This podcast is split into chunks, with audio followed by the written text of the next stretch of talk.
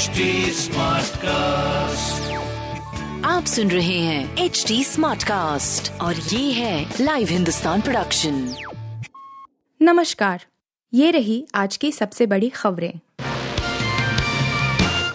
National Herald add की पूछताछ में फिर उछला मोतीलाल वोरा का नाम। राहुल की तरह सोनिया गांधी ने भी ठहराया ज़िम्मेदारी। कांग्रेस अध्यक्ष सोनिया गांधी से प्रवर्तन निदेशालय यानी ईडी ने नेशनल हेराल्ड केस में लंबी पूछताछ की। आज फिर उन्हें पूछताछ के लिए बुलाया गया है। इस दौरान सोनिया यंग इंडियन द्वारा नेशनल हेराल्ड और अन्य पार्टी प्रकाशनों के प्रकाशक Associated Journals Limited as L की संपत्ति के अधिग्रहण की सुविधा देने वाले लेन देन की व्याख्या करने में असमर्थता व्यक्त की है। आपको बता दें कि इसमें वह और उनके बेटे राहुल गोधी दोनों की ही हिस्सेदारी है। सोनिया गांधी से से प्रवर्तन निदेशालय ने मंगलवार को कथित मनी लॉन्ड्रिंग मामले में यंग इंडियन द्वारा जेल और उसकी 800 करोड़ रुपए की संपत्ति के अधिग्रहण के संबंध में छह घंटे तक पूछताछ की थी। ईडी के सूत्रों ने कहा कि पूछताछ के दौरान ने सोनिया गांधी ने कहा कि पार्टी के दिवंगत पूर्व कोषाध्यक्ष मोतीलाल वोरा अकेले कांग्रेस एजेल और यंग इंडियन के बीच लेन देन के विवरण के बारे में जानते थे। इससे पहले, राहुल गांधी और राज्यसभा में विपक्ष के नेता मल्लिकार्जुन खड़गे और कोषाध्यक्ष पवन कुमार बंसल सहित कांग्रेस के अन्य पदाधिकारियों ने मनी लॉन्ड्रिंग रोधी एजेंसी के अधिकारियों द्वारा पूछताछ किए जाने पर एक समान रुख अपनाया था। टाइम्स ऑफ़ इंडिया ने अपनी एक रिपोर्ट में सूत्रों के हवाले से यह जानकारी दी है। कांग्रेस ने इस पूरे प्रकरण पर मंगलवार को टिप्पणी करने से इनकार कर दिया। हालाँकि, इससे पहले जाँच एजेंसी के समक्ष राहुल गांधी के द्वारा मोतीलाल वोरा का नाम लेने पर कांग्रेस सचिव प्रणव झा ने टीओआई को बताया था, ईडी की कार्यवाही न्यायिक प्रकृति की है और उन्हें लीक करना एक अपराध है। इसलिए हम इस पर कोई टिप्पणी नहीं करेंगे। बगावत के बाद पहली बार बोले एक नाथ शिंदे के बेटे, एनसीपी को घेरा गिनाई उद्धव ठाकरे की गलतियाँ। महाराष्ट्र में महाविकास अघाड़ी सरकार के गिरने के बाद पहली बार सांसद डॉक्टर श्रीकांत शिंदे ने प्रतिक्रिया दी है। उन्होंने पूर्व मुख्यमंत्री उद्धव ठाकरे को लेकर कहा है कि अगर सांसदों, विधायकों और कार्यकर्ताओं की बात सुनी होती तो यह दिन नहीं देखना पड़ता। श्रीकांत शिवसेना में बगावत करने वाले राज्य के मौजूदा सीएम एकनाथ शिंदे के बेटे हैं और कल्याण से लोकसभा सांसद हैं। श्रीकांत ने कहा कि अगर आपने कार्यकर्ताओं, विधायकों और सांसदों की आवाज़ को सुना होता और कांग्रेस, राष्ट्रवादी कांग्रेस पार्टी से गठबंधन तोड़ने पर कुछ किया होता तो शायद यह दिन नहीं देखना पड़ता उन्होंने उद्धव के समर्थकों को लेकर कहा कि आज वे कार्यकर्ताओं से मिल रहे हैं और एकनाथ शिंदे का समर्थन नहीं करने के लिए मना रहे हैं, लेकिन लोग उनकी सुन नहीं रहे। कांग्रेस और एनसीपी से गठबंधन का सपने में नहीं सोचा था। उन्होंने कहा कि शिवसेना और भाजपा के साथ आने के बाद प्राकृतिक गठबंधन के कार्यकर्ता खुश नज़र आ रहे थे। पहले किसी ने कांग्रेस और राकंपा के साथ गठबंधन का सोचा भी नहीं था, लेकिन सत्ता हासिल करने के लिए एक गठबंधन बना सांसद ने कहा कि मुआ बनने के बाद शिवसेना को सीएम पद मिला और हमने सोचा कि पार्टी बढ़ेगी, लेकिन इससे विपरीत हुआ उन्होंने बताया कि कई ग्रामीण चुनावों में पार्टी हार गई। ग्रामीण इलाकों से विधायकों और पार्टी के नेताओं ने शिकायत की थी कि एनसीपी पार्टी को कमज़ोर करने की कोशिश कर रही है, लेकिन किसी ने भी नहीं सुना। श्रीकांत ने कहा कि पार्टी को मज़बूत करने के लिए सभी सांसदों को शिव संपर्क अभियान का काम दिया गया। उन्होंने बताया कि वह खुद इसके तहत दो बार परभणी और सतारा जिला गया। जहाँ पाया कि उनके विधायक होने के बाद भी वहाँ एनसीपी अपने नेताओं के लिए राशि मंजूर कर उनकी पार्टी को कमज़ोर करने की कोशिश कर रही है। उन्होंने बताया कि अन्य सांसदों ने भी यही पाया और कुछ सांसदों ने उद्धव साहेब को शिकायत की, लेकिन कुछ नहीं हुआ। भारत में डराने लगा मंकी पॉक्स पूनावाला ने बताया कब आएगी इसकी वैक्सीन। दुनिया भर में कहर बरपाने वाले खतरनाक कोरोना वायरस का भी पूरी तरह से द एंड नहीं हुआ कि मंकी पॉक्स नाम की बीमारी ने देश में दस्तक दे दी है। एक तरफ़ दुनिया के 75 से ज़्यादा देशों में मंकी पॉक्स के केस मिल चुके हैं। ग्लोबल हेल्थ इमरजेंसी घोषित होने के बाद भारत में भी केंद्रीय स्वास्थ्य मंत्रालय ने सभी राज्य सरकारों को अलर्ट जारी कर दिया है। इसी बीच वैक्सीन निर्माता अदार पूनावाला ने बताया है कि भारत में इसकी वैक्सीन कब आएगी। दरअसल, वैक्सीन बनाने वाली सीरम इंस्टीट्यूट के आधार पूनावाला ने एनडीटीवी से बातचीत में बताया है कि Serum Institute of India monkey pox का एक मैसेंजर वैक्सीन विकसित करने के लिए नोवावैक्स से बात कर रहा है। फ़िलहाल वह आपात स्थिति में इस फ़िलहाल मालपॉक्स के टीकों को थोक में आयात करने की संभावना तलाश रहे हैं।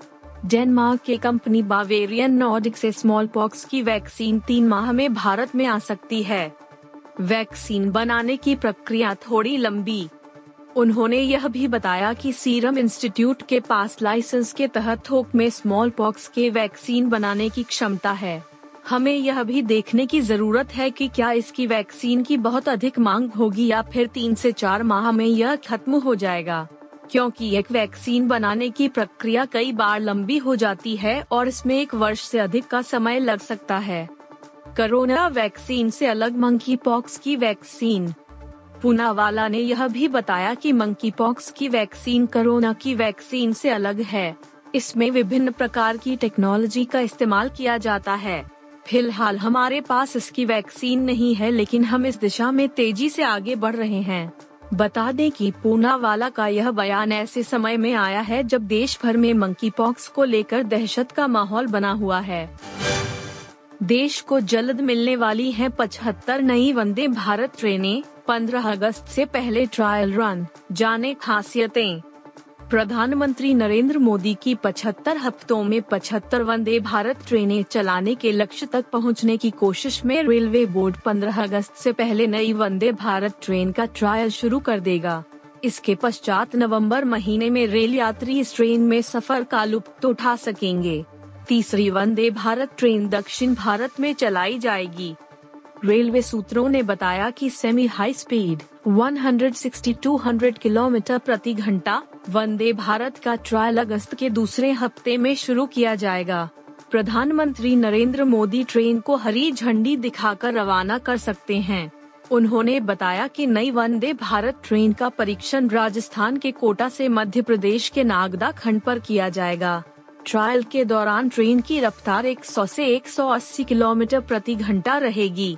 तीसरी नई वंदे भारत ट्रेन को तेलंगाना में चलाया जा सकता है। इससे चुनावी राज्य में केंद्र सरकार इसका राजनीति फ़ायदा भी उठा सकेगी। रेलवे का दावा है कि मोदी की घोषणा के अनुरूप 15 अगस्त 2023 तक 75 वंदे भारत ट्रेनें पटरियों पर दौड़ने लगेंगी, क्योंकि प्रोटोटाइप वंदे भारत ट्रेन की सफलता के बाद शेष ट्रेनों का ट्रायल करने की आवश्यकता नहीं है। उन्होंने बताया कि रेल डिब्बा कारखाना इंटीग्रल कोच फैक्ट्री, आईसीएफ को वंदे भारत के पचहत्तर रैक बनाने का लक्ष्य दिया गया है। उन्होंने बताया कि मौजूदा वंदे भारत की अपेक्षा नई वंदे भारत के कोच अधिक सुविधाजनक है। आईसीएफ में हर माह वंदे भारत के छह से सात रैक ट्रेनें बनाने की क्षमता है। इसे बढ़ाकर दस किया जा रहा है।